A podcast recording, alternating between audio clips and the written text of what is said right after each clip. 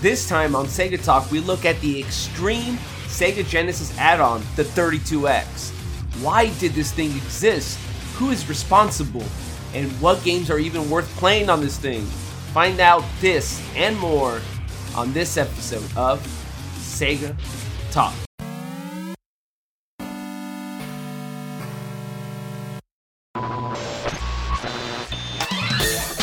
Sega Bits presents Sega Talk, a podcast talking all things Sega. with your hosts, George and Barry. Look, it's a giant talking egg. I'm not talking to you. I'm talking to the master here. So what?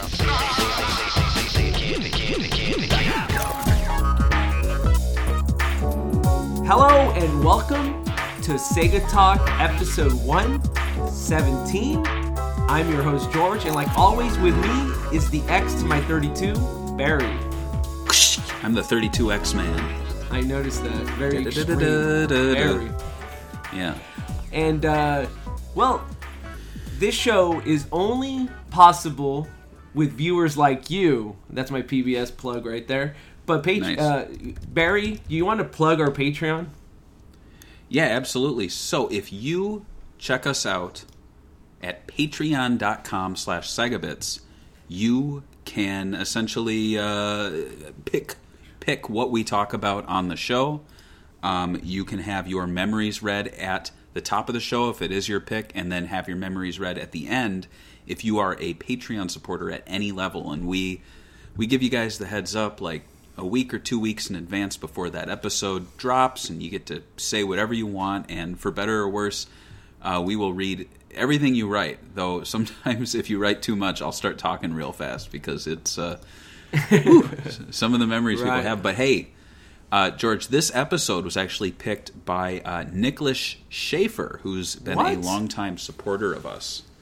Um, So, as as is the uh, custom, I'm going to read Nicholas's thoughts about the 32X. So, Nicholas says the 32X is something that has always fascinated me. In a lot of ways, it was ahead of its time, and what made Sega so great. On the other hand, it probably was the first step in the downfall of Sega, and for me, it represents the biggest what if in Sega history. What if Sega went all in on the 32X and uh, wrote it out to the Dreamcast like the PS4 Pro? How many of the Saturn games would have worked on the 32X? How many of them would have pushed to the Dreamcast? Could we see a model of the Genesis with the 32X included? What if Sega never released the 32X and Sega of America focused all their efforts on the Sega Saturn, not divided? Would Sega be able to make, uh, be able to release the Saturn with more robust launch lineup? Would that be enough to make the Saturn more successful? Obviously, it would never overtake the PlayStation, but maybe be on par with the N64 in market share. And the reality is that Sega divided itself, left a bad taste in some customers and game developers' mouths, and this took Sega from being the fastest growing in the market share to the uphill battle in distance third for the Dreamcast that did so much right but couldn't make it over that hill. Today, my concern is for game preservation. So much unique Sega history is on consoles, so few people, um, even less, have the ability to play CDX games. I eagerly look forward to your discussion. Right. And he's right, you know, like there's some good stuff about the 32X, especially when you I started looking at the history. I know last time when mm-hmm. we the last episode I was kind of coming off as a hater. I'm actually not a hater. I I hate that what it was. Like I feel like there was more potential and it was I think ahead of its time and I guess I'll talk about my opinions a little bit later, but the 30 the Sega 32X was a video game add-on for the Sega Genesis and Mega Drive console, released in 1994. It was designed as an enhance to enhance the console's processing power, adding 32-bit graphics and improved sound ca- capabilities. Uh, the 32X was developed by Sega of America in partnership with several other companies. Barry, what is your history with the Sega 32X? Well, let me tell you. Um, you know, the the 32X, it was one of just like the Sega CD. It, it existed at around a time when I was being heavily marketed to by um, Sega through largely the Sonic the Hedgehog Archie comics. And so I was aware that games were coming out for it. There was a big push, and I, I didn't grab it to show it, but I, I'm pretty sure if we did the episode for Knuckles Chaotix, I'd be holding it up right now. Um, but they did a comic book tie-in, and they would explain, you know, in there like what exactly the game was, what it was for, and so they didn't. I mean, they didn't aggressively push the 32x and the Sega CD when it came to the video game adaptations, but they definitely were like, you know, check out the game uh, and you know see the rest of the story or, or something like that. So I was aware there was a Knuckles game. I knew it was an add-on, but it kind of just came and went so quickly that I never really had the chance to even consider um, Buying like it, buying right? it Yeah. yeah, like I, I think a lot of people now think that these things were like deeply clearanced and we were all aware of them and like we were running to stores and just like buying used 32x or you know like new 32x's for like 20 bucks wasn't really the case like this stuff would just kind of come and go under the radar a lot of times and you'd be lucky if you if you had the foresight to go out and pick it up. Because there's a reason why this stuff is like sitting on a shelf for 20 bucks you know and no one's buying it. If if Right. it was moving off the shelves and you know little berries and georges at the time were like well i remember buying my 32x as soon as i learned that it was uh, on the chopping block and that sega was moving on. Like in our minds that tells us that's a red flag. We don't want to buy that you know Yep. that's that's Right. shit And um, plus, and I guess a comparison would be like the Kinect. Like if you weren't all in it with the Kinect at the at the get go, you're not going to run out to the store and buy one for half off when Hmm. it's being deeply discounted. You're going to move on from it, and you know maybe unlike the 32x, the original Kinect hasn't shot up in price. Um, but yeah, so fast forward to about 2009, and I actually did buy a 32X. I don't recall how much I spent on it, Couldn't but be it was much. it was probably 30 or 40 dollars for a 32X and all the cables. Um, I used a website called Collectors Cards and Games, and they sold me a lot of 32x games. They and it was it was a very even at the time in 2009 it was like a very low tech website. You basically read a list of games that he had and then you'd email him and he would tell you if it was still available. it's still low, low, low. I'm looking um, Yeah, at the site now. it's still around but what's there is probably not what he's selling anymore. Right. Um but I got Chaotix in box for 20 bucks. I have it here. Um, I got uh, Tempo in box for with the manual for eight bucks. Um, I got Kolibri new, I think, for like next to nothing.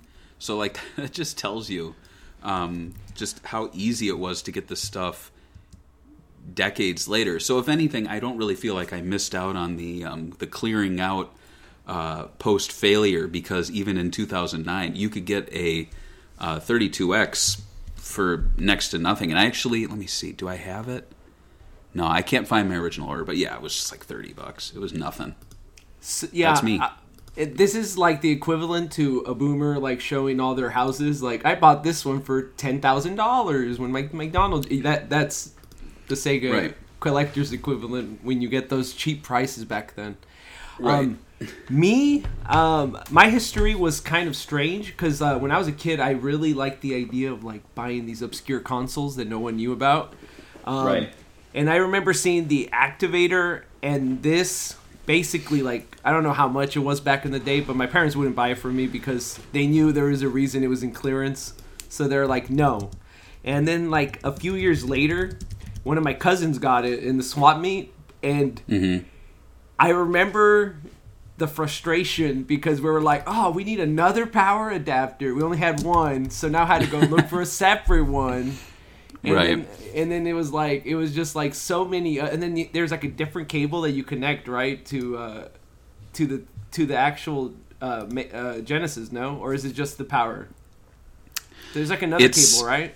It all depends if you're on the Model 1 or Model 2. Uh, Mm. if you go to the website GameTrog, they actually have a very helpful way of doing all the proper connections, but it's a headache. And I just looked it up. I got it actually, I ended up buying it off eBay for 30 bucks.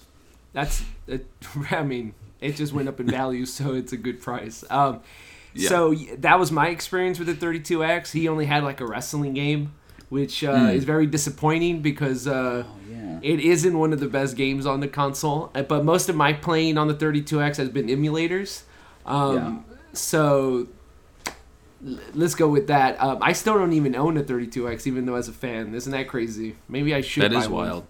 Yeah. Um, I was thinking about buying the EverDrive at the the Pro model that has it built Mm. in. That we don't have to. I don't know if it, it has that one built in or it's a CD. I'm not sure. It's one of those. It has like yeah. the function built into it, but yeah. Mhm. Um, outside of that, I think it sucks that it was so hard to connect. I feel like if they figured out something easier, and they had other plans for it. Um, we'll talk about it in the development, which we'll get into now. So, Sega's development of the, the 30 uh, the 32X. Turdy. wasn't- You you Freudian slip there. The 32x. Yes, yes. You're like uh, the AVGN. What the fuck is this? The 32x? Right. Piece of uh, shit. sorry. That I had I had to research it. I was watching that episode last night. So um, um, it's not just because of Nintendo. A lot of people uh, Nintendo was working on something, and it did spark Se- uh, Sega wanting to make a new 32 uh, console or big console or add-on. But actually, what according to a lot of people, it's because the emergence of video game consoles during 1993 and well during the early 90s. I don't think people know that video game consoles were kind of like the Wild West. Sega kind of broke. People were afraid of Nintendo back in the day because they had like 90% of the market share. When Sega took half, it kind of Yeah. made other companies go, why can't we do the same thing? The- Sega went from zero to, I mean, a few percentages to having almost 50%. And this this Wow. meant that we had other consoles like the Neo Geo, the Atari Jaguar, and the 3DO. Um, uh, do you remember this time period when all these weird consoles were coming out and it felt like almost anything could happen? I mean, that's how I felt as a kid. It's like, what is a Neo Geo? SNK? Don't they make arcades?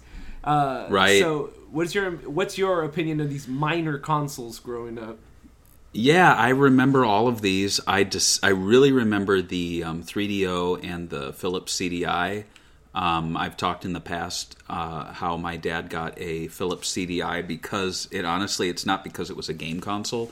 It was because it was like kind of an all-in-one entertainment system machine. Like nowadays, I guess you would I don't know what you'd compare it to. Maybe you know what you'd probably compare it to like buying a HomePod or a um, like a nice one of those nice built-in speakers with like Alexa in it. Um, because what it could do is it would play uh, CDs, so music CDs very well, photo CDs, which are um, when you have photos processed, it gives you a disc. It would give you um, it played VCDs, video CDs, so like pre-DVD stuff. It played uh, educational software, music software, game software. So it was really an all-in-one device, and it was kind of at the advent too of CD-ROM technology. So it was like it was actually really neat to see things like the 3DO and the CDI come out because it was um, really trying to tap into everything that the CD itself could do. Um, the Jaguar, though, and the Neo Geo, like I was aware of them, but I never really understood them because honestly, I didn't know Atari made the Jaguar, which sounds kind of weird, but it just it seemed so disconnected from the 2600. It didn't seem it was like the same company. And then I'd see the little Atari logo there on the ads, and I'm like, the hell are they still making stuff? Right. Um, Neo Neo Geo, I mean, that's one that I wish at the time I knew more about because I'm actually a really big SNK fan now, and I, I've talked before on the show how I just uh, a month ago I picked up my um, you know You- Pocket ooh. Color, and I absolutely love it. It's it's it's, just great, such a great, great. yeah great it's it's just it's such an amazing little handheld it's like you know people go on and on right now about the playdate but honestly this to me is like the best of everything portable without so many downgrades I, I think the playdate just is too downgraded to the point where it's like oh stick and ball you know like hey gamers it just i don't know it i don't know but What- regardless, uh, those minor consoles, yeah, there there was always something unique about each one, but none of them really had everything going for it, and that's why they all failed. And it's Yeah. kind of unfortunate that the 32X really does feel more like those. Um, it's kind of hard to explain. Like, You know, like when you think of certain consoles, do you feel something, George, like an emotion inside your your belly or in your heart? Yeah, I actually. Yeah. There's something. Um, something I don't know. Like uh, the Neo Geo is one of those like I guess hardcore gamer consoles, like because they were like every game was like very expensive. It was literally you owned an arcade. That was what you were buying. Uh, it was really niche. Um, I think I don't know if I would consider it a a failure because I think they supported it all the way to like 2002, which I would say is kind of ridiculous. But all they did was release their arcade games for home. That was literally what they were doing, very expensively. Um, Atari Jaguar was a big pop. Like I think it was a big failure because I've never played it. Like I've never met someone that had it growing up. I met one person that had a 3DO, and I some of the SNK games actually impressed me on it because they had the zoom, the arcade zoom in. Um, and now my camera went away. I don't know why. Um, but uh, yeah. Besides that, um, I enjoyed. Uh, ne- I, I enjoy SNK games, and I agree with you. The handheld is actually uh, really good. Uh, Neo Geo Pocket. I think a lot of. I used to own it. I actually traded my uh, Game Boy Color for in Neo Geo Pocket and never regretted it because I feel like the games were so unique. And I did. I do like the Game Boy Color, but a lot of the games were just Game Boy games. Really, I mean, it, that's what it was with a couple colors in it. So, Yeah.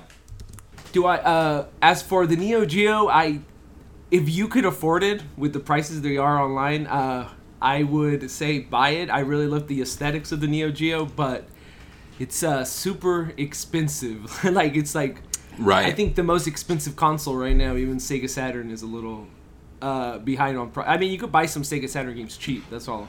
All every single Right. game on the Neo Geo is expensive.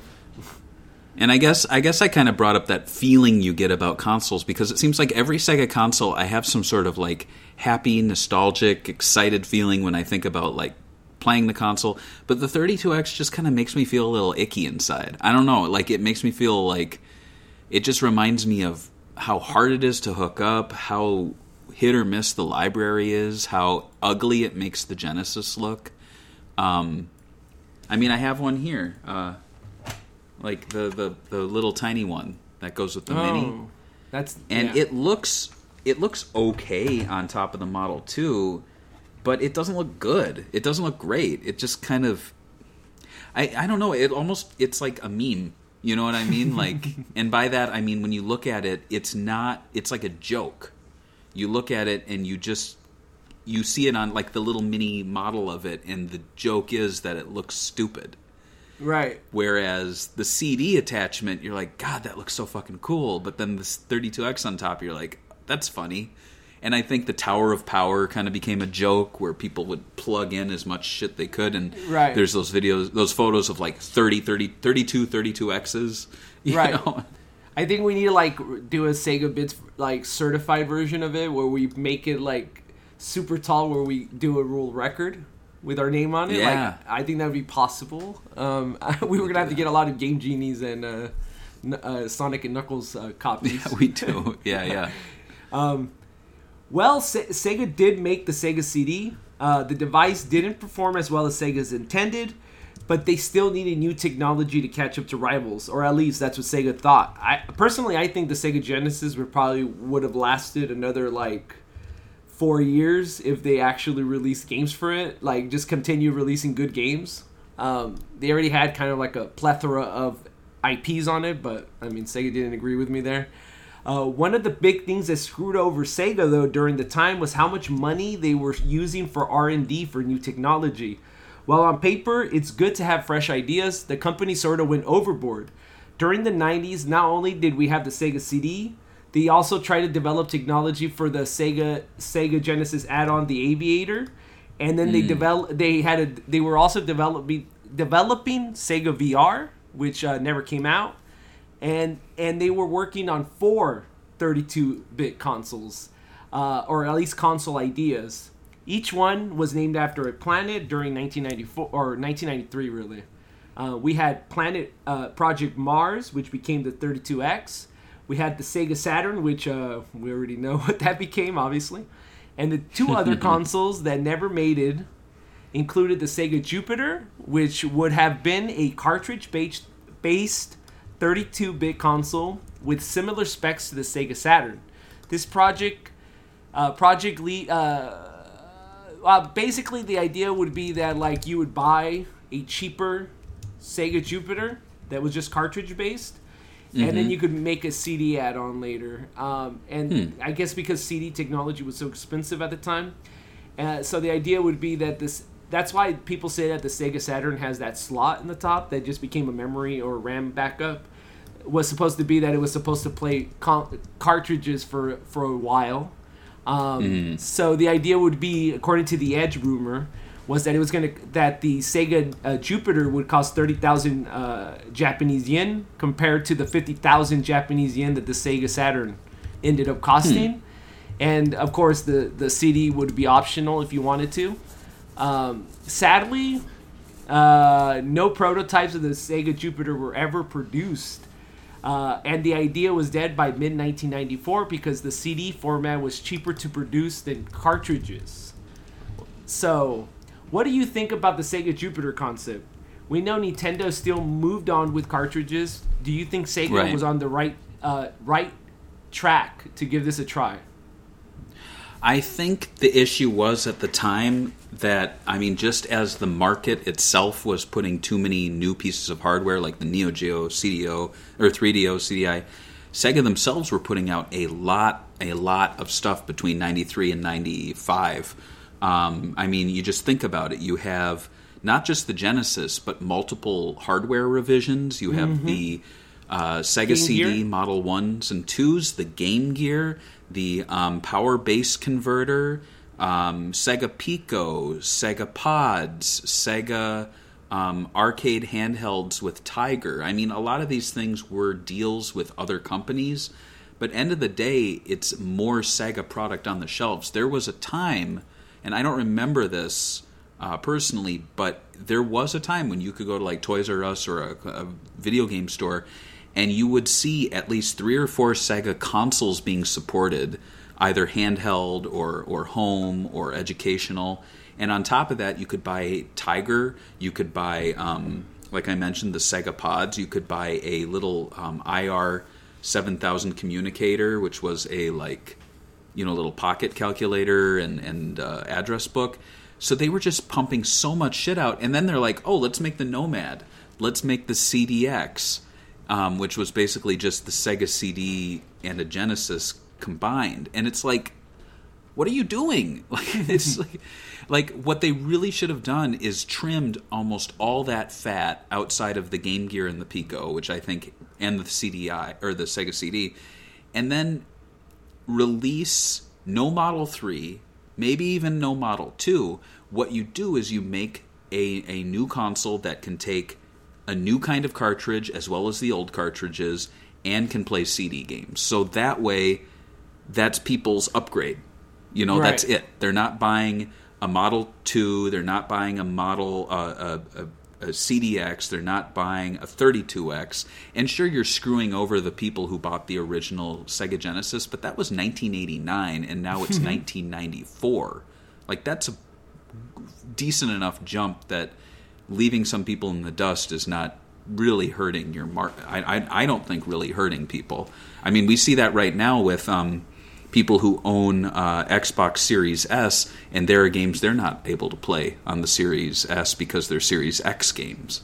But they don't feel left in the dust. They're just kind of like, well, it was my decision, whatever. Right. But I, I would I- I say think- I would say I think that the, Jupiter could have worked if if, but you know. I was gonna say that the Jupiter would have been kind of like what the what is it the Series S, right? Or is it Series Mm-hmm. now? Yeah, right. So it's like underpowered, but this one is not underpowered, but it's on cartridge. I think it would have made it kind of confusing telling the parent that like, oh, there's a CD version and then there's a cartridge version, and that one has worse audio.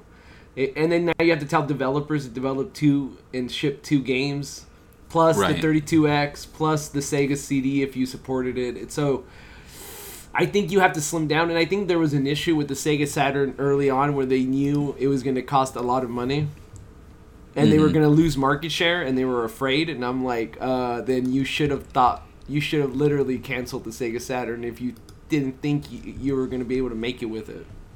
Right. That's the, that was really what made all these projects happen because they wanted to they wanted to have all the people that only bought two hundred dollar consoles and not four hundred dollar consoles, and that's not Right. how it works, sadly. But I love the Sega Saturn, but imagine telling your parents to pay double the price of a, of a Sega Genesis for a console. Right, and I mean, imagine too um, where, a a scenario where okay, the Genesis is out, it's ninety four, it's starting to feel a little old, and then they drop this new console on you that can play a new type of cartridge as well as your pre-existing Sega CD games and your pre-existing Genesis games.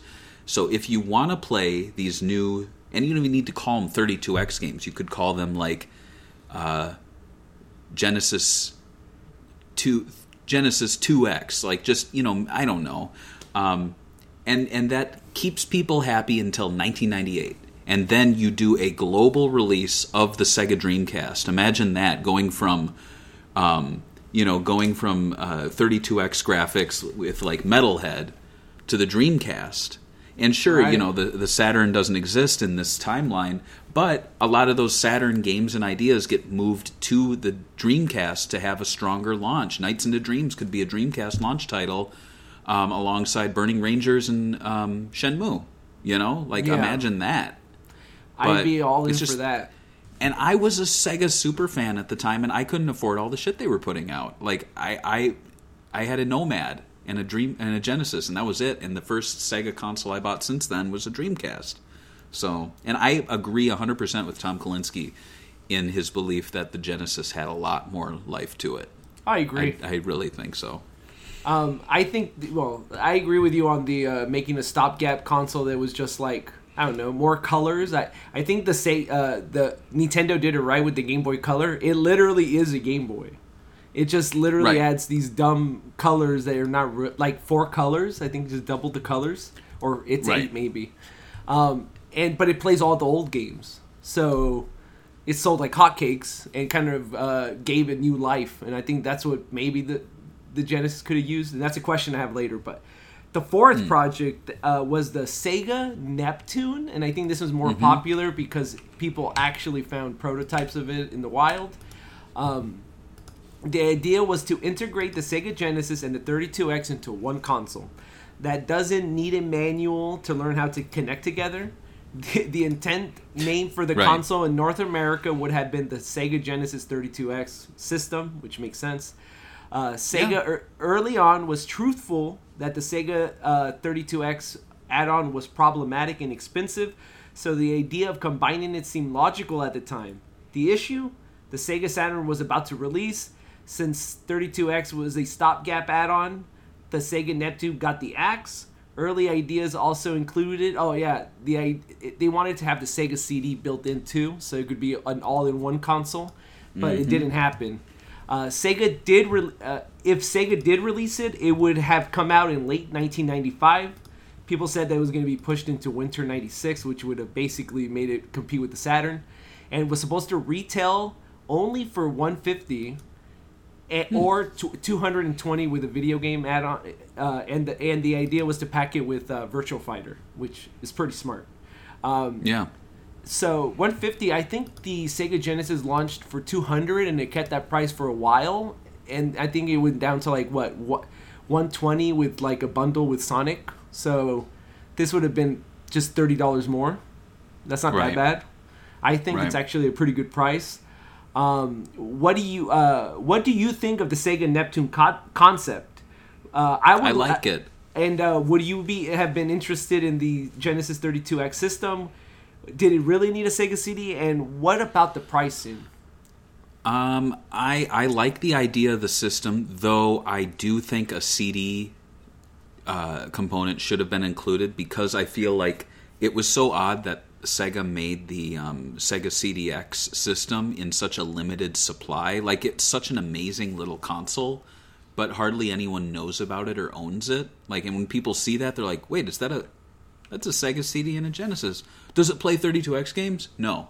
So it's like again, Yeah. Sega's putting out way too many variants of their hardware and not everything plays everything. So this is so close to being that that that system I was talking about. Like you Right. look at the the Saturn, and for years. Um, when I was a kid, I thought the Saturn played Genesis and 32X games Oh, yeah. of the cartridge shot, slot. Me too. And the fact that it doesn't is so fucking dumb. like I get, I get when when older nerds tell me, well, actually, that's the um, expansion slot, and I'm like, yeah, but it looks like a cartridge slot, and this is the console that came right after the Genesis. It should have played Genesis games. I don't care if you think it's impossible. Um, now, as far as that pricing, I think that's a great price.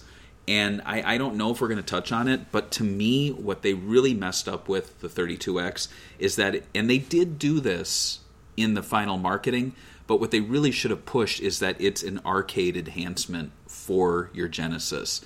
Say again and again, you know, um, you know the arcade experiences that you get. Well, you can bring that home with the 32X and and pump out more games. Like you know, we have Afterburner and Space Harrier, but they really should have put um, any and every game that were big in the 80s on it. Like uh, before we recorded, you mentioned Outrun.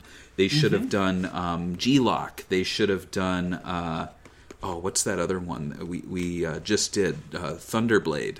You know, like any Super Scaler game. I mean, Virtua Racing. We talked about that's on there. Um, Virtua Fighter. It's just when you look at that library of games, it it starts to kind of define the 32X in a really exciting way that I think is far enough removed from their original release that it wouldn't eat into arcade profits. Like th- these are games coming out 10 years later to home console in almost near arcade perfect ports. I don't think the arcade division is going to be crying that Afterburner and they weren't because they were releasing it.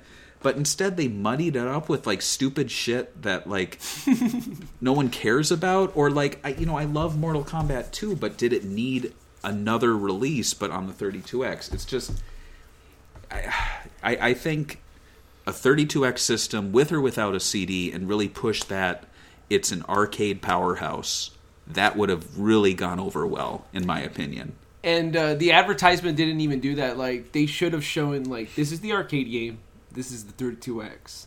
For this much money, Mm-hmm. you get this at home, and it would have really kind of undermined the idea of the Neo Geo because uh, that's literally what it was.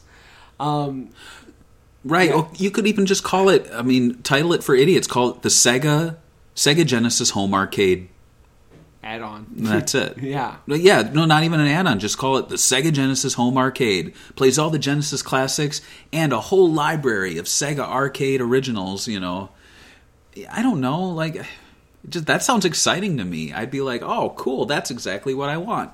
Instead of being like, what's 32x? Oh, it's got a game about a hummingbird. You know, like right. I I, I like it's that got game. half of the library are Genesis games, but they look a little better. Like, I Right. don't care. I agree with that. Uh, I think the marketing on the Sega Genesis was obviously way better. They actually pushed arcade games early on, so this didn't. So, yeah, I have to agree with you on there. Um, so let's talk about the creation, I guess, of the system here.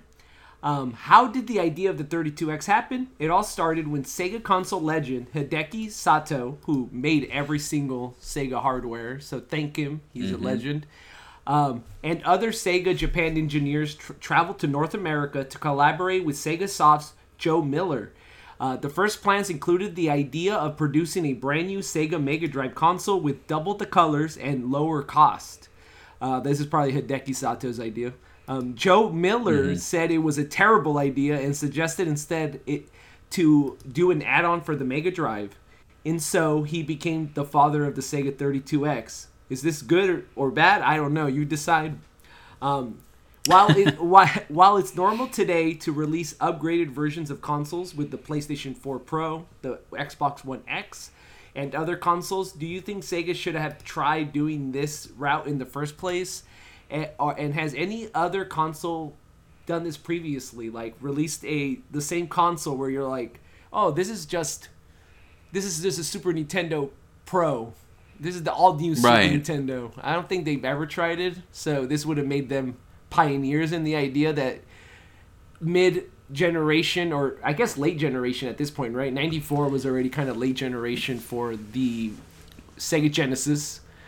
So would Right. that have made people mad? The idea that you could buy a game like I don't know, you could run Sonic 2 faster maybe or the idea that may, new games could maybe play on the Genesis or maybe there would be special games for the I don't know, Sega Genesis Pro, whatever you want to call it.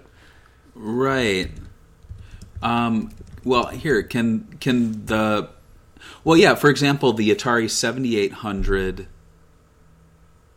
played twenty six hundred games, Right. right?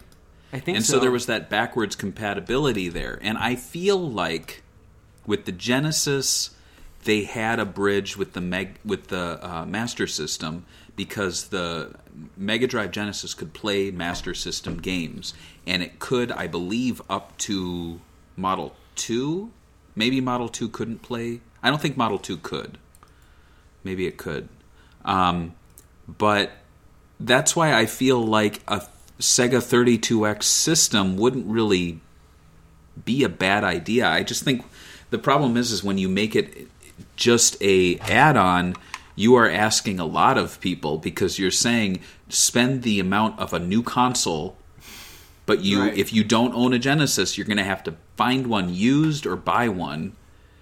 And I just think it was asking too much and then the connectivity was really hard to understand. It, it's it is very difficult. This is not plug and play. Now, I, I brought up the Kinect earlier. Um, the Kinect with the original Xbox 360 was also a headache to plug in. You would connect it, you would put an extension cable on it, you would run that to the back. If you had the Wi Fi adapter, you had to get an extender for that and have it only connected to the front. The Wi Fi adapter could not connect to the back, and the Kinect could not connect to the front. That sounds like a headache. But then you get the um, Xbox 360 upgraded version, which I ended up buying later. You plug the Kinect into it, and it works. There's no power source. There's no extra cables. It's just plug and play. And if this was plug and play and it was priced under $100, I think it might have some legs. The alternative is to have it and be an all-in-one bridge system, and they did neither one. They basically asked people to drop the pr- drop the amount of money that you would for a new console, and that was idiotic. It was really stupid. I think this would have worked perfectly if uh, they made whatever new games right. Let's say they made a Sonic Four, uh, and it, Right. and then when you played it on your Sega Genesis Pro, whatever you want to call it, it looked better, it ran better, and then you could also play it in the old uh, on the Sega regular Genesis. That way, they wouldn't Right. lose market share at all. That would have been the perfect. Uh, but you can also tell that Sato here was thinking about 2D and enhancing 2D, and that's why the, and that was a mistake for the Sega Saturn because everyone wanted to go 3D.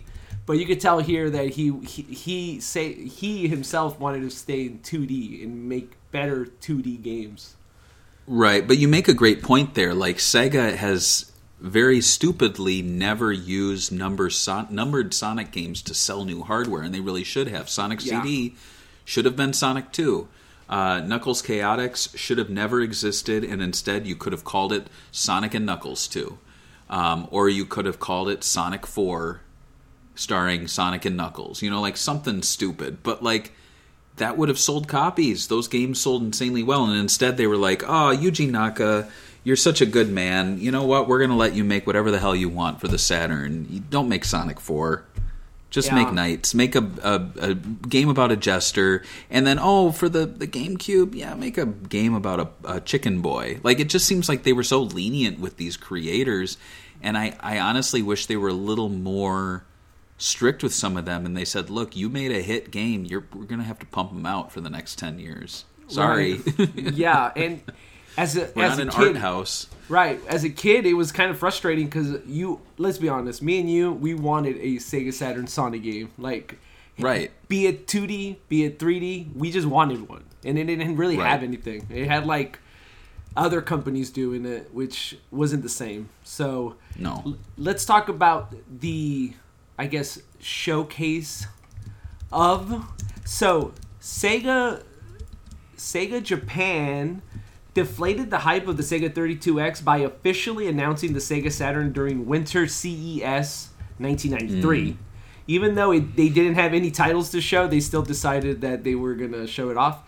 Um, The idea was that by 1994, the Sega Saturn would replace the Mega Drive with an unseen with the unseen Sega Jupiter we talked about earlier, being a cheaper alternative. So the idea was uh by 94 the Sega Saturn would be out, which kind of did happen actually. The Sega Saturn came out in Japan um, in uh, November 20 uh, ni- November 22nd, 1994.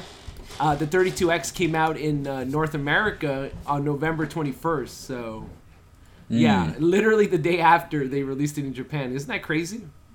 That is wild. They didn't even let it breathe or anything. They're just like, oh, we're going to release it. Anyway, what do you think of Sega Japan undermining the idea of the 32X by announcing the true successor to the Sega Genesis, even though they hadn't even had games produced for it?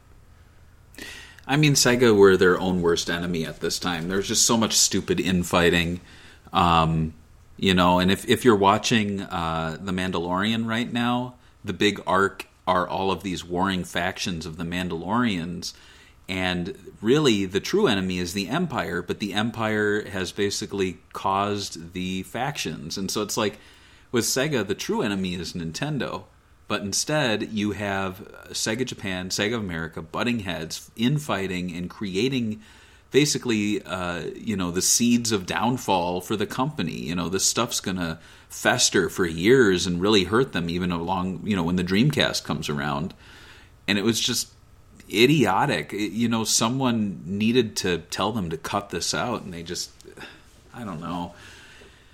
Yeah, Who- like there should have been some like a dad, a dad figure come in and say, "You know what? 32X, we're not making it. We're all in on the Saturn." Or say, "You know what? We're not making a Saturn. All in on the 32X bridge system with the Mega Drive and focus on the Dreamcast. You know, focus on a 1998 worldwide launch for a console."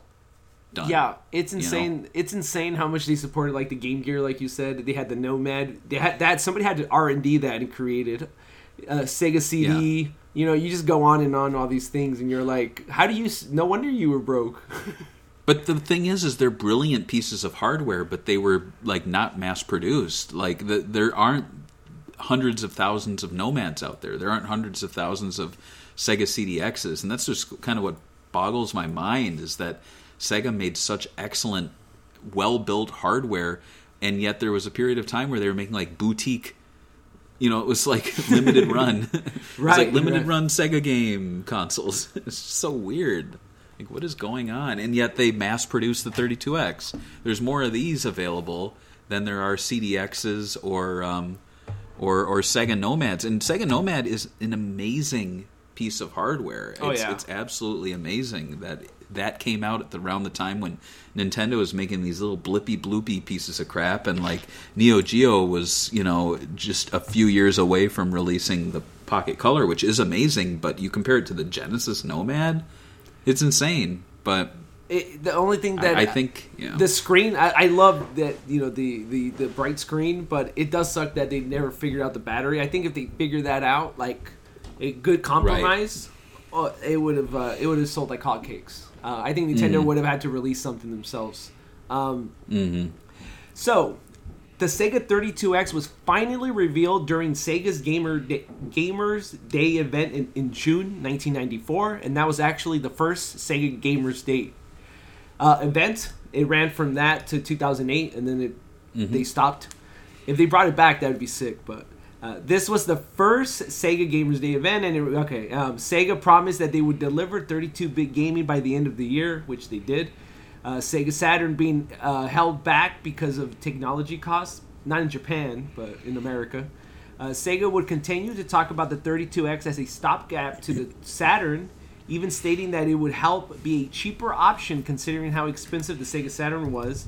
The idea would be that Sega gamers could play 32 bit games until the Saturn became more affordable. What do you think about the sales pitch? Wouldn't it have been more expensive to buy a 32X games and then later having to buy all brand new games for the Sega Saturn?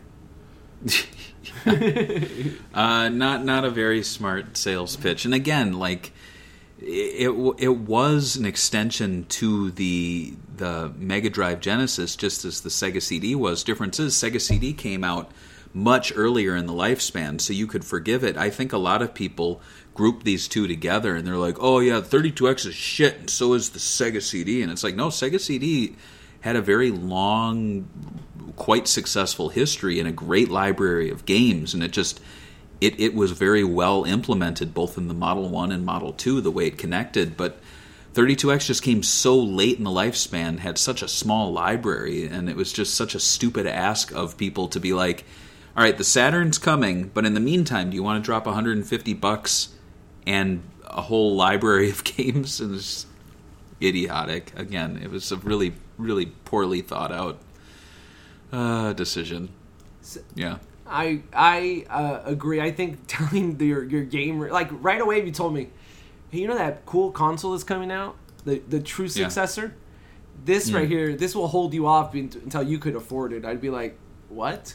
Can you imagine if like the PlayStation Two had a add-on that was a worse PS3, and then they're like, maybe one day you'll afford a PS3, but right now, and I'm like, I'll just buy a Xbox 360. Why would I? Uh, wait, you know, like PlayStation was coming out cheaper, and the Nintendo 64 was cheaper. Why would I buy this when I could just save up and buy a Nintendo 64 for 200 bucks? Yeah, right. Yeah, like George, there's uh, uh, Nintendo just announced the Switch 4K. It's coming out um, in 2025. Um, but in the meantime, there's this really cool add-on for the existing Switch. Um, It has its own cartridge slot. It, there's about a library of maybe 30 games, and it costs 150 bucks. You in? you No, know? that's what I'm saying. It just it's just not a good sales pitch, and it really No. showed you that they're literally telling you it's only a stopgap, meaning there won't be development for it any like longer than a few years. Kind of sounds like to me, Right. when you say stopgap. It kind of, you know what it feels like? It the 32X is kind of like what the um, DCU, DCEU is right now, right now. because they're telling people to go to theaters to see these like four or five tentpole movies that are going to lead to nothing, Right. and it pisses me off to no end to see these articles going. Shazam 2 is the lowest performing DCU movie. What Well, a shit. what a fucking blunder. What a piece of shit. I And saw I'm that like, yesterday. I actually liked it. I enjoyed I- it, yeah. but it's like, but you put out a movie where the head of your studio told everyone the next five movies don't matter until my Superman movie comes out, and then on top of that, you you undermarket it, and then three weeks into the uh, release of the movie, you release it to digital. So it's like, don't give me that news story where you're like, oh, it's the worst performing movie. You made it the worst performing movie. Well, it was And kind of. it's- They kind of blessed it in the end though because they had uh, James Gunn's wife make a cameo and she's Oh canon obviously. So I mean, yeah, that's a whole other podcast. But James Gunn is kind of acting like Sega at that time, where they're like, "Oh, we got a really exciting uh, new thing on the horizon." But in the meantime, go watch five movies. You know, we have a new Superman movie, but uh, the Flash is coming out, and Batman from 1989's back. Like, I, I heard that the Uh. Flash is supposed to tie into the new universe, so maybe that will. I think that might do good just because it has the old Batman. I don't think anyone cares about anything else. no, I think I think they're going to retroactively make that the reboot movie for sure. But still, it's just it it kind of feels like. Yeah, like Aquaman and the Lost Kingdom is the 32x of movies. oh know? yeah, oh Like, for sure. If that bombs, I'm gonna be like, I mean, I would be mad. Of course, it's going to bomb. They're going to say it made less than Shazam 2. We, yeah, I, I, I, it's gonna make less than the first one because I think the first one did a billion. I don't think that's gonna do a billion at all. No, no. So, the Sega 32X finally came out in mid-November in North America and was priced at $159.99, $10 more that, than was promised, and it also did not come with a game like it was initially expected. Only a hmm. few hundred thousand units were produced in North America for its launch, but orders actually were in the millions, according to uh, online sources. During its initial release, the 32X actually was well received by the gaming press. 350,000 units were originally shipped within the first three weeks of release, with 200,000 being sold during the Thanksgiving uh, weekend alone. By the end of 1994, Sega had sold 600,000 units. Uh, by two months, Sega claimed to have sold more 32X units than the 3DO uh, sold in consoles, although these claims have been disputed.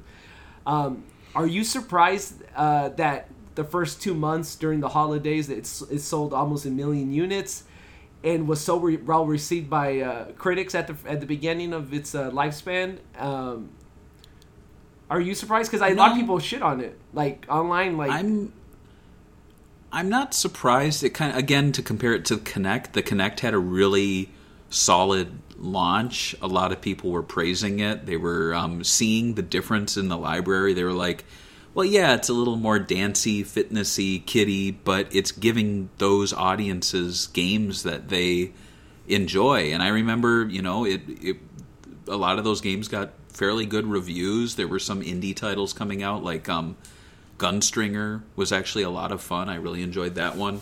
And I think it sold really well, but it did not sustain, just like the 32X. It didn't Right. keep it up. It just kind of, it was like a flash in the pan. right, Um, and I don't think that was what Sega was hoping for. I think they wanted to have something that would sustain for maybe a year, not two months. right, know? right, right.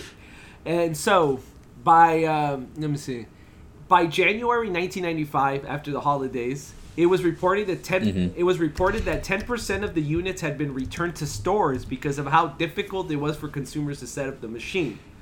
This led to Mm-hmm. Sega offering an easier to read manual, adding RF units in future packagings, and offering a phone line for help. Uh, what's your opinion on the 32X setup? I think we talked about it. It was very complicated. Uh, I think It is very complicated. Do you um are you able to sh- uh, share like a web screen? Yeah, give me send me a link and I can do it. All right, I'm going to send you the link in in our chat here. In Discord? Uh you can um on on Skype. got you. I got it. So if you check this out, so this is the website I used when I bought my 32X off eBay. Now if you scroll down to roughly the middle of the page, a little bit after the middle, I'm trying to get I'm it's to to see, sh- trying to see the window. Okay. Let me uh, open it up. yeah. Oh my god, my internet is going crazy. Give me a sec. No, no problem. Uh, all right. See if it works. So All if you scroll down to roughly halfway to the bottom, it's going to show you the the stuff back. you need. Yeah, Right. look at all. This is all the stuff you need. So, and this is the easier connection. This is the Model Two. Um, so a Model Two Sega Genesis and a Model Two Sega CD is a far easier connection than a Model One Sega Genesis and a Model Two Sega CD, which is what I have. Um, but you see, it pops in the top there, and you need a uh, 32x AV out, uh, 32x AV in, 32x AC adapter, Genesis AV out, Genesis AC adapter, Sega CD RCA stereo out, Sega CD AC adapter, three AC adapter, three power bricks, all of these things, and I'm I'm moving. Uh, I actually I think I'm moving all my consoles this week. I am not disconnecting any of these cables. I'm going to unplug them. I'm going to kind of loop them around, Yeah. set them on top, and I'm just going to put this in a box and drive it over to the house because there, there is absolutely no way I'm doing this again. Can you imagine? It is the biggest headache. your mom having No. to connect this for you? I, you know what? I actually, for a good solid five years, thought I had a defective um, Sega CD model.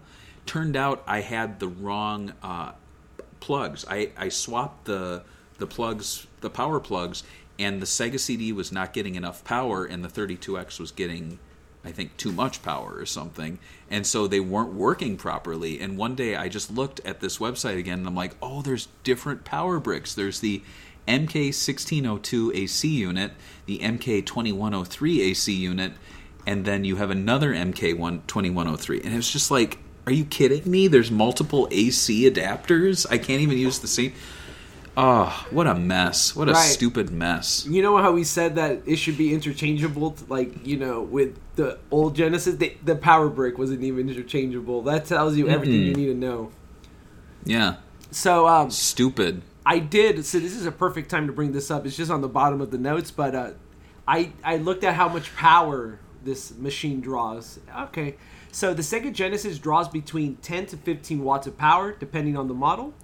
Uh, the Sega CD draws an additional 12 watts, and the th- Sega 32X draws 10 watts. So together they would consume about 32 to 37 watts. It's not too Wow. bad. Um, while the Sega Saturn Japanese Model 1 draws 20 watts. So technically, the Sega Saturn draws way less. And the Japanese Dreamcast draws 60 watts. But the North American console draws 40 watts, which is weird. It's Wow. like 20 watts less on the Yeah. in the international. So that gives you so the 32X Sega CD and all that put together, almost 40 watts, which is uh, double of the Saturn. That's crazy. Wow. that is. right. So where did I leave in my notes? By mid 1995, Sega executives realized their blunder, but it was too late. Developers and licensees had abandoned the console in favor of what they perceived to be the true 32 bit console, the Sega Saturn. And even though the 32X add on was a 32 bit system, the games weren't taking full advantages of the system's capabilities and were not compatible with the Sega Saturn hardware. Many games were mm. 2D, Rush, and slightly upgraded Mega Drive titles, and many chose to skip the 32X completely, citing the expensive price. In early mm-hmm. 1996, Sega of America instructed all 32X developers to abandon their projects and convert them to Sega Saturn games. Store shelves became littered with unwanted 32X systems, and prices for the new systems dropped as low as 1995 in the US. Wow. I actually would have been sick to buy like the whole stock because they just went up in Yeah. price. Like having them complete in box, brand new, never touched. You Right, could right, probably right. sell them each for like five hundred bucks. Um, even true. though it had about forty games, would the 32X be worth it for twenty bucks for a Kid Berry? Oh, absolutely. Oh, yeah. I would have loved to have had it. Um, I had a Genesis Model 1 at the time, uh, but I didn't have a Sega CD, so I would have, yeah, I would have connected that and been happy. Um, you know, yeah, that would have been sweet. Right. But didn't happen. Okay. So right here, let's talk a little bit about the games for the system. I, I think Yeah. there's a list, but I don't think we really need to see the list because, let's be honest, um, there's only a few games that are really worth, I think, buying a 32X for, and I think that's like Knuckles Chaotix is one of them. I think it's probably the Yep. top, tip top, because it's never been released anywhere else. Uh, It's a very unique game, and I don't think you, we've had the Chaotix have the, uh, such a, I don't know, like literally being in the title. This is the creation, right, of the Chaotix, right? It is, yeah. They um, there were a few different like manuals for different regions that told different stories. Um, the comic book I mentioned from Archie told one of them, but it was it was fun at the time. Like Sonic had his stable of friends, and so I really loved the idea that Knuckles had his own group of friends, and they all had really cool abilities like wall running, wall like latching onto. Um, and Sonic can do some of those now in in some games, uh, which is kind of cool. But um, I mean, I know we're not going to go through all of them. I actually have my games stacked up here. Do you want me to hold up the ones I own and just give you a very quick impression of if they're worth owning or not? I yeah, guess? yeah, that'd be awesome. All Let me let me put it. So these are the ones that I I don't have my loose cartridges. I think I have about eight of them in the other room, um, but I'll I'll kind of uh, call them out if I remember them. Uh, first up, Metalhead. I think is actually really a really fun game. It's a 3D mech game that actually was made by Sega Japan. Um, I think it's from the director of um, uh, uh, Shadow. No, what's the one? The sequel to Shinobi PS2. Show me. oh, uh, Nightshade, uh, Nightshade, I think, or Night Dancer. Yeah, yeah. I like think. that. Yeah, I think the the director of that made this. So this is this is actually a really good one. Uh, Kolibri again um, from a notable person. It's from uh, The guy that the did, uh, director of Dolphin. yeah or the Ed Echo Dolphin. right. We just call him Ed. Yeah, Ed. Um, uh, from Echo the Dolphin. Uh, Shadow Squadron is actually a really fun little 3D uh, game. Again, I believe this is actually Japanese developed. Um, and then you know, like NFL Quarterback Club, not worth getting. It's No. one of those games that you Yeah. can get on other consoles. Uh, same with Mortal Kombat 2. It's slightly better, but again, you can get that on other consoles. So it's kind of like there's a mix. There's a mix of games that are unique and interesting, and I'd say worth checking out, like Kolibri and Shadow Squadron and Metalhead. And then there's the games that, like, I guess it's cool that they're a little upgraded, but what's the point? You know, Right. um, and then I've got the games here that I think are just like must owns. So, for example, Afterburner, must own.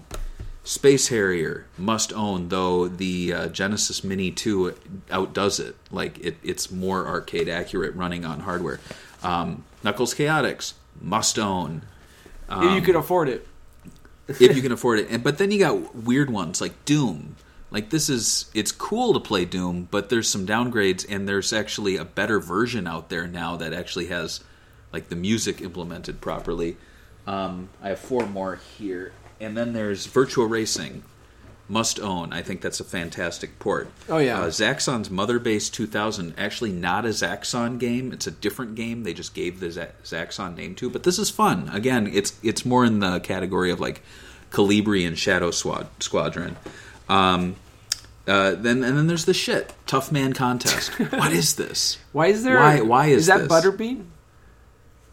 So, he's stepping on a guy's neck. Um, and then again, and then there's ones that are kind of like uh, Tempo, for example. I actually got this new, um, but opened it. And this is kind of like Chaotix, where it's a very unique platformer. It's not the best, but it's it's worth checking out. And then some of the loose ones I have are like Virtua Fighter. Um, it's just kind of like the definitive home console version of Virtua Fighter before they ended up releasing it on like the Astro City Mini. Um, and then there's oddities like the WWF games. Yeah. Um, I'd say the best one I don't own is that Spider-Man game. right. The Um, Web of Fire. And then there's also a game called Blackthorne, I think it is. yeah, it has. Uh, I, I Uh, think I've seen that one. Is that the one, or is that Darxide? No, it's. Uh, I think it's Blackthorne. It's the one that has Yeah. uh, Danzig on the cover. I think. The, the, yeah, yeah, yeah. And then and then finally there's like if if you like these things, which I do, there's the Sega CD32X games. Um which are unique because they are actually basically Sega CD games that utilize the 32X to have increased video capabilities. So, like, these aren't great games like Corpse Killer, um, Supreme Warrior, uh, Night Trap, and I have Fahrenheit. But if you want to play them, this is the best way to play them. So it's kind of like a weird sort of category where it's like not great games, but the best way to play not great games. And they had a very unique logo. Like, look at that. It's the Sega CD32X logo. But then at one point, they weren't really sure if they should do that. And so they gave it like a blue Sega CD logo. oh, you know? weird. So it's kind of funny how they at one time did a cross a co-branded release. So like you can see that it, it's only 40 games and I don't think there are enough must-own titles to make it a must-own console um, then or now. But it was like almost like uh, what what is it in Rogue One where the guy's like, "We're on the verge. We're this close to greatness," you know. Um, the 32X was very close, I think, to greatness. I think if they just kind of dropped the Mortal Kombat, the NFL quarterback clubs, the Tough Man contest, and really focused on stuff like Kolibri, Chaotix, Space Harrier, you know, like a mix of uh, unique platformers with really beautiful graphics and arcade perfect ports. And Sonic 5 or Sonic 4, you know? Or actually, let's say Sonic 5. Let's say that uh, they um, they already it already Sonic 4 already happened. But yeah, it's just I don't know. It's it's fun to collect for though. I mean, you saw I just showed probably half the library. Right. Um, Because it's so easy to finish but- it. Yeah, well, yeah, I know, right? Well, then there's like there's one like super expensive game, but you can buy repros actually if you really care. But yeah, Let's yeah, talk that's- about that's my little run through. what could have been, right? Mm. So, Mm-hmm. A lot of canceled games for this that moved to the Sega Saturn or never came to a Sega console. So, let's talk about some that could have changed the course. So, like maybe Alone in the Dark, having a horror game would have been cool. Um, Mm-hmm. Boogerman, I don't know why you would want to port of the Genesis game, but okay. The Castlevania would have been big, I think. The Bloodletting. Um, Ah, yes. uh, Daytona USA. Uh, Die Hard. cool. Tri- Die Hard Trilogy was a PS1 game. I remember playing it on there. I think it might have had Mm-hmm. a Saturn port. Ecco the Dolphin 32X, but that one was on Sega CD too, wasn't it? Yeah, not really necessary. Yeah. Yeah. Um, Garfield. no, I'm joking about that one. Uh, Outrun would have been big, um, I think. Panzer Dragoon. Um, Rayman 32X, maybe having a more That would have been cool. yeah, Um, Sonic Mars. Um, Spot Goes to Hollywood Would- has some history with us because of uh, what's the name buying the repo. Remember? Right, right, right. Yeah, Spot Goes to Hollywood was an unreleased game that for a time one of our writers owned, and people were begging him to dump it, and he's like, I don't know how, help me. um, but someone eventually dumped it. But you passed over um, Pinocchio, which Oh, yeah. I actually played not too long ago. That's actually a really beautifully made game, but it's not that fun. Right. But like graphically. Yeah, yeah, but the 32x upgrades for it are kind of cool. It, it looks pretty neat, but yeah, it's like nothing here is really jumping out. You know, Um, virtual uh, virtual hamster would have been the like the weirdest, coolest uh, idea that they ever did, in my opinion. right, right, right. But yeah, I agree. Like maybe Outrun, but we already had that. Um, Waterworld, that would have been like the ultimate fail. You know, like Right, right. Waterworld for the 32x. right. Ugh. So not too many. I mean, Sonic Mars, whatever that was. Uh, literally, if you click on the pic, it's just a picture drawing on it, like on a piece of paper of Sonic. That's it. That's all they Right. show. Yeah. Wing War would have been cool because that falls in the category of arcade games. Mm-hmm. But like that, that really should have been the focus. Model One arcade games because when you go to the Sega Retro um, Model One list of games, there's some there. There's Virtua Formula, uh, Wing War. Well, Star Wars Arcade. I forgot to mention that. That's a must own. That one's really fun. It was a launch title too. It was, yeah, yeah. So again, like they had they had a sizable library of arcade ports, but they didn't market it that way, and they really should have. They kind of did actually. If you look at um, they had a little logo. Let me see if I can find it. Uh, yeah, arcade classics up in the corner there. You see that little circle? Oh yeah, that logo's but all it's right. not that. Yeah, it's not that well represented. Like, I don't know. Th- This one says that Dynamite Headdy was supposed to get one. We talked about that one in. Um, Oh, that would have been cool.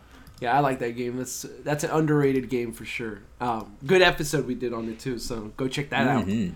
out. Um, now let's talk a little bit about logos. I know you're a, gra- a graphic designer, Barry, by trade. Um, let's look at the Oh. four different logos from different regions, and you can tell me which ones you like the best. So we got this Okay. is the this is the American one, right? The first one, the the 32x with the red X and the yellow on top. That one's Yes, cool. What do you think about that right one? now. Uh, I like that one. I like the the colors. Kind of reminds me um of the Game Gear when they had the three little colors, but this is actually incorporated into the logo. You know what I'm mhm. talking about? I actually really like. I, I really one of my favorite things of Sega at the time this time was the um uh like the the striped color coordination so that they really looked cool on a shelf. Um, between the the Sega CD 32X, Genesis, and Saturn. Mm-hmm. So I I think the the US box art is probably the peak peak 32X right there with that logo. And then there's this Japanese one. I, you can't see there's a black stripe uh, because the stu- OBS has a black background, so the black stripe under Mm. the 32. But the Japanese one with the blue, I think that was It's clean. nice. Yeah, it's nice. It's clean. Um, it doesn't ex- it doesn't look extreme enough for uh, America, in my opinion, because it literally has an X. So And it's for- the Super 32X. right, and uh, the the European one. I know the European fans are going to hate me, but I was never a fan of the Gen or the the Mega Drive and 32X look. It just why didn't they just use the Japanese logos? I don't know. Right. Uh, I don't get it. And this is the, and then the last one is the Brazil one, which I think is better than the European one, but it's too much McDonald's. Someone else they did something else. Was there the the um there was that online uh add-on for the Genesis called like the X something. Remember that? Um, I'm trying to remember. I don't remember. X Band? Was X- that it? X Band is the online thing, isn't it? Where it was also on the Super Nintendo. I I don't know. It just kind of gives me that. If you look at the X Band logo, it kind of reminds me of the X Band logo, where it just looks like a little like offbeat, handwritten swooshy. I don't know. It looks a little wacky, but I guess it's all right. I'm I'm trying to look for it, but it keeps keep, Google keeps on giving me like uh, the band X band. I didn't know there was a band, but a cool. Yeah. Um, yeah. So which one of you? I mean, I like obviously the U.S. one because that's the one I grew up with. I think it reminds me a lot of like I don't know. I just like the colors they used, and then the Japanese one's the second one, and the other two whatever. Yeah, I, I would say Japan. I probably neck and neck with the Japanese and the American one. I think the Japanese box art actually looks really nice now they look at it. But look at it, but um, Super 32X. What a strange. It feels like a Nintendo. They really down. What I don't like is they don't show Mega Drive anywhere, which is weird because you need a Mega Drive to play it. Right. Um, Europe does it correctly, called Mega Drive 32X, Genesis 32X, but then it's the Super 32X, which feels like a, a Nintendo console. It's kind of weird. Should have been called the Mega 32X, right? I mean, that was your uh, that was your They uh, me- your branding. uh, yeah, and that's what they called the Mega CD. And I always, I wasn't until recently that I was like, oh, it's not called the Sega CD, it's the Mega CD. I think uh, Nintendo calling it Super was probably a really good marketing move because it literally made it be like, oh, it's like the the other Nintendo but Super version of it. So every game had to have Super in the front because it almost it literally Mm-hmm. Right, right, means kind of superior, really, if you think about it. I mean, it was it was pretty brilliant in their part. Uh, Mega was kind of close; they should have just kept on using it, but. So let's talk about the advertisement. Uh, obviously, this it's a console add-on, so it was going to have a lot of advertisement. Um, We're going to be looking at the North American because it was made in North America. So and it had a lot of ads. So I don't want to be talking about every Brazil ad, you know. Um, so the first one we have here is the change the way you play ad. Um, it's kind of making it like it's a secret unlockable or whatever. Um, I don't know. Would this make you buy it? I think it's a little plain. I don't really like this one. Yeah, it's a little weird. X change the way you play. X is next, and you won't believe what it does to your Sega Genesis. Genesis. Imagine like seeing this and you don't know what it is. So Genesis 32X is about to bring the pulse racing, eye popping, heart pounding, brain buzzing 32-bit gaming experience home.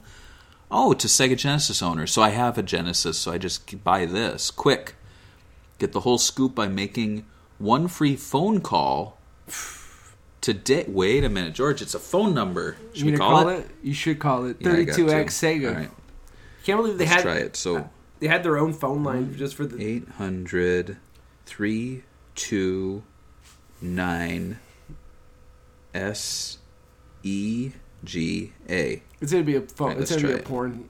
It's gonna be a porn line. Oh, sh-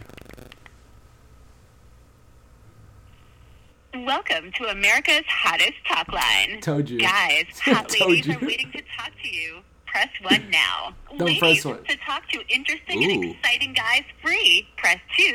whoa. Nah.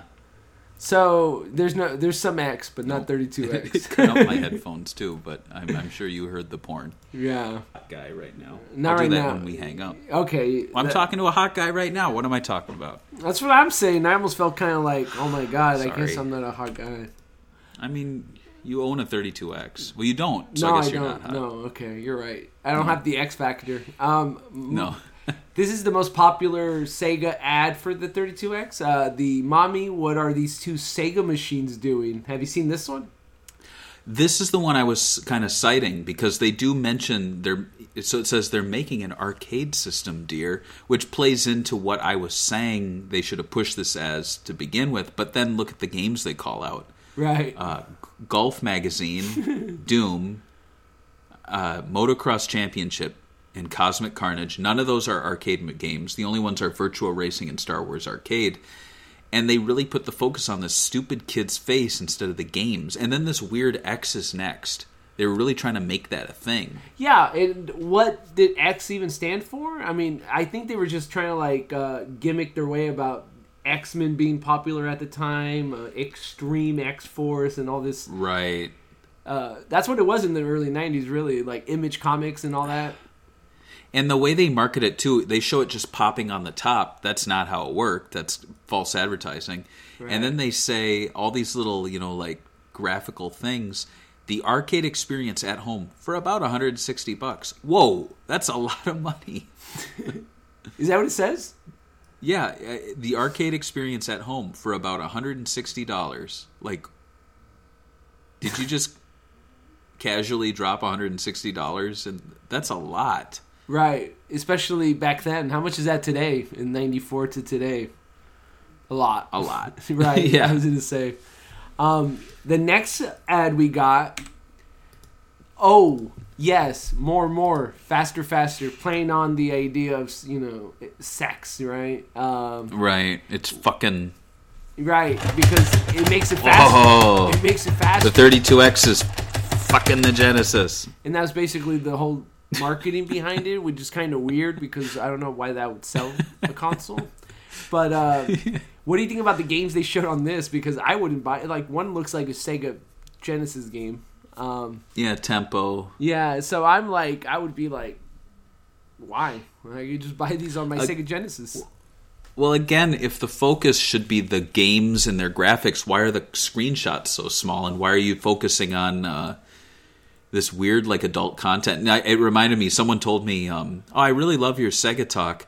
I teach grade school, but I don't tell my kids to listen to it because you're you swear." Wow.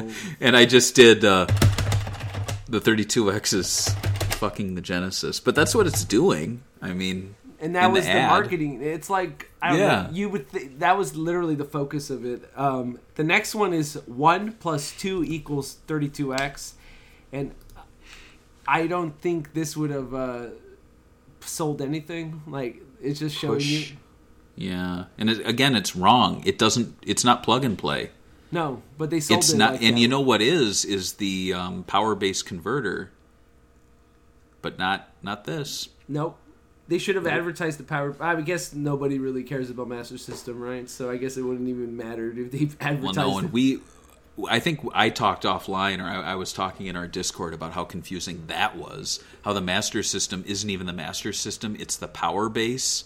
Right. and how the they didn't even call it the master system player they called it the power base converter like again just stupid stupid ways that sega referred to their hardware when they really should have just called it the master system and then the master system adapter Right. done Right. stupid I wonder if there's like some name thing they couldn't do, but they were making Master Systems uh, in the end anyway. So yeah yeah and the consoles the the cartridges don't even say for their for master system they say uh, like mega cartridge yeah. Oh, it's stupid so we got two ads. Uh, one of them uh, has uh, a rapper, uh, Chill EB, which Sega at the time was using to uh, advertise the Sega CD and I guess the 32X. He made Hell one. yeah. He made one album in the '90s, and I think he's more known for being the spokesman of Sega for this little time period. And that Sega game he made, "Know You Do Your Own Raps." Um, so here's his uh, st- "Just Stick It" ad.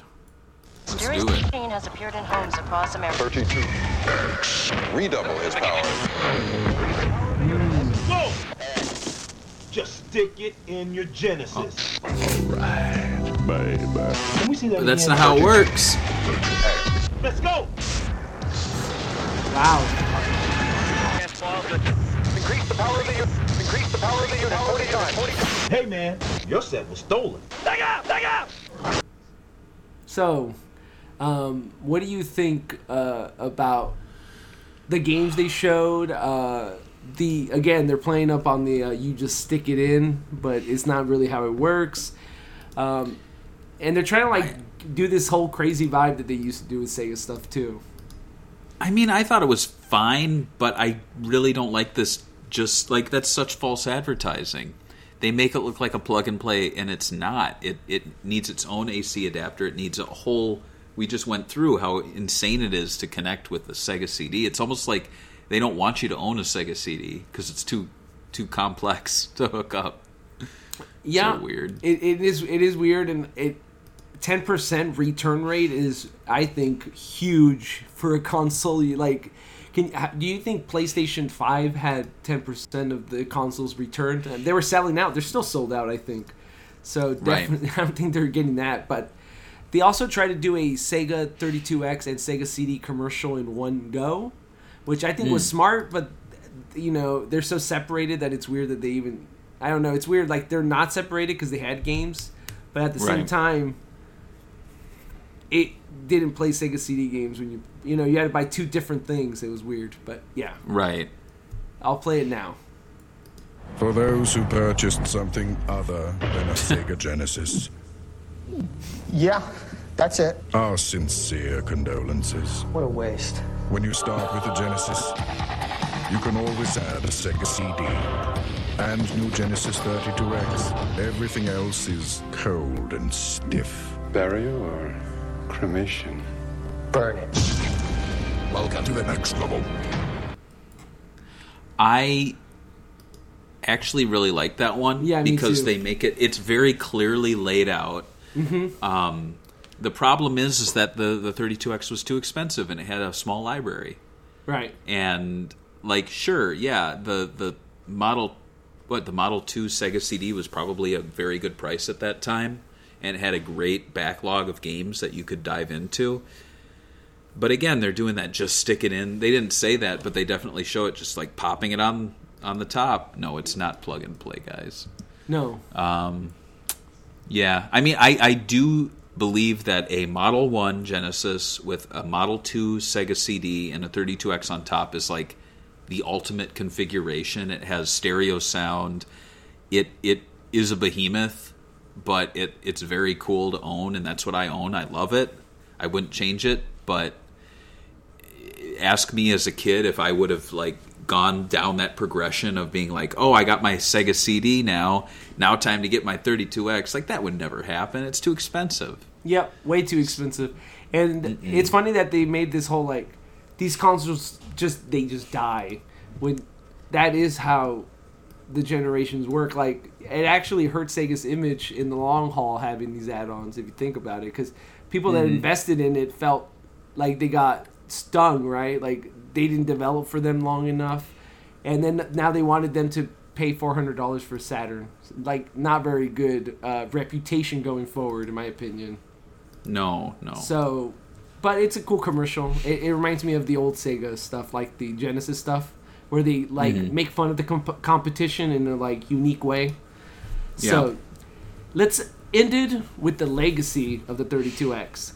The legacy of the 32X is a complicated one. By the way, this was uh, done by ChatGPT in the end, just because I wanted to see what it would say, and I was like, oh, it's pretty good. I'll just use it.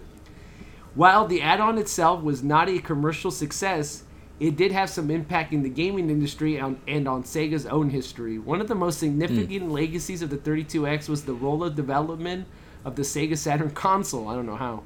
The 32X was originally intended to serve as a stopgap between the Genesis and Mega Drive and the Saturn, but the failure prompted Sega to us- uh, accelerate development of the Saturn and release it earlier than originally planned.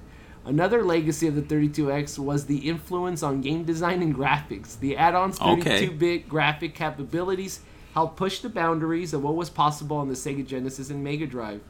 And some hmm. games released on the 32X still are still considered impressive from a technical standpoint. Additionally, the 32X has become somewhat of a cold object of fascination for retro gaming enthusiasts who appreciate its unique design and place in gaming history. The 32X has also been a subject of several documentaries and retrospectives, which have helped keep the legacy alive. Overall, hmm. the Sega 32X may not have been a commercial success, but its impact on the gaming industry and Sega's own history can st- still be felt today. thank you, thank you, AI. I, I guess. I mean, you could argue that like Adolf Hitler was a terrible person, but he did make a, his mark on history. yeah, Like, and it still felt today. yeah, I don't know. It seems like all those things are like, well, it caused them to rush the Saturn. It caused it to have some good-looking games. Like, okay, that's that's nice. Um, and it's a cult object. Right, not very good because you could say that about Yeah. another. Like you could be like, the TurboGrafx 16 opened up the doors for new competitors to go in. You know what I mean? Right. Yeah, exactly. Right. Oh, how nice. Oh, man. Well, I, I guess to wrap things up, should we see what our Patreons. Patreon. Yeah, yeah, yeah. Do we have some memories or you? We have. we have so many memories that I'm going to cut my memories short, and I I will let these be my memory. Their memories are my memories. Oh, so that's nice. We have Daniel Andres, who opens with I think this is signature catchphrase. Oh my goodness. I, I hope he's like got this like southern draw. Oh my goodness, the Sega 32X you I is that would that would make it better. He's like fanning himself on the porch. Oh my goodness. Whew, that 32X. Well, it exists, for one. It isn't the worst console ever made, but if I had to pick a quote, uh, unquote, worst Sega console, unfortunately, it would be this one. Not to say it doesn't have its merits or positive qualities. It's definitely a powerful piece of tech for the Genesis, and it does have a unique library of games, much like every other Sega console. I remember when I first got this guy, I didn't feel much of any positive feelings. It felt weird and uh, off to own it, but I still do have the same model to this day. It was several years ago. To me, it is a wor- it is worthy to be called a Sega console, and over time, I've grown to love it. However, this may not 100% be true, but I feel as though this console's reputation and existence is a big part why Sega doesn't make home consoles anymore. I do really like the games on it, but I wish all of them were on the Saturn instead. I'm sorry, 32X. It's not impossible to appreciate slash love you, but it is hard to sometimes. uh, we have Brian Trung saying, "Hey guys, I was someone who got their 32X and Doom at Christmas. I was Wow. obsessed with the shareware version of Doom on PC." So being able to play it on my TV through my Genesis instead of trying to figure out how to get it running on my dad's computer via DOS was too enticing to pass up. I still loved it despite the fact that it was clearly um, it was clearly leading uh, oh uh, terrible music and six to seven cut levels as well as missing two bosses. I was amazed by how much better Mortal Kombat 2 looked and how many more sound effects it had. The arcade conversions, particularly Virtua Racing and Virtua Fighter, were great. Um, arcade. Chaotix, yeah, exactly. Chaotix looked and sounded great, although the level design and gameplay were not. Too many of the games were rushed and not discernibly better than their Genesis counterparts, or felt more like tech demos, including Metalhead and Cosmic Carnage, Oh, yeah. than full fledged games. Uh, the potential was never completely tapped. The amazing Doom Resurrection 32X project shows what the 32X could produce a better Doom port than the Atari Jaguar. Yeah, I played that recently, and that's really cool. Um, still, the ports of Virtua Racing and Mortal Kombat 2 I enjoy playing, including over the Saturn versions, and the amazing Doom Resurrection 32X project gives me hope that there will be more amazing ROM hacks and homebrew 32X projects in the future. Uh, the last two people we have here, we have Ben Hayward saying, I have never played the 32X and none of my friends ever had one back in the day, but I always thought it was pretty funny that a gaming company that marketed itself on being super cool made an add on that looked like a mushroom. Yeah, it did look like a mushroom. Right. Uh, Michael S. Uh, ends things for us here saying, I remember seeing a lot of these brand new piled up in a bargain bin. I never played or knew anyone that had one.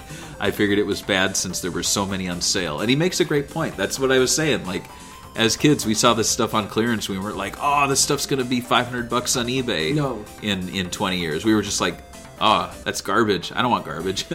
right? And uh, Yep. I mean, there wasn't a retro market because even back then, like nobody No. was buying Ataris. I think Ataris are pretty cheap still, right? Like they never Uh, really increased in value as much as uh, I don't know, like the Sega Saturn games did. yeah, no, Atari's kind of stagnant. Yeah. Yeah, it's weird, huh? How that yeah, works. yeah, yeah. It is. And um, what are we gonna be talking about next time? Well, next time, if you you can't tell, but I am in the process of moving, so I'm playing my uh, uh, life event card, and I'm gonna do an episode that it's still gonna be interesting, but it's gonna be a little easier than than you know like a mega epic RPG. We're gonna be talking about Angry Birds, and I'm not joking because Sega bought Rovio, and I think it'd be really cool to talk about some. Uh, modern happenings in Sega news, while at the same time talking about a game that is essentially a Sega owned game now. Right. Angry Birds. Right. It's it's a it's a uh, Sega IP now. Um, hmm. Interesting. I guess so. I guess. Yeah. We'll catch you guys on the next Sega Talk. Bye.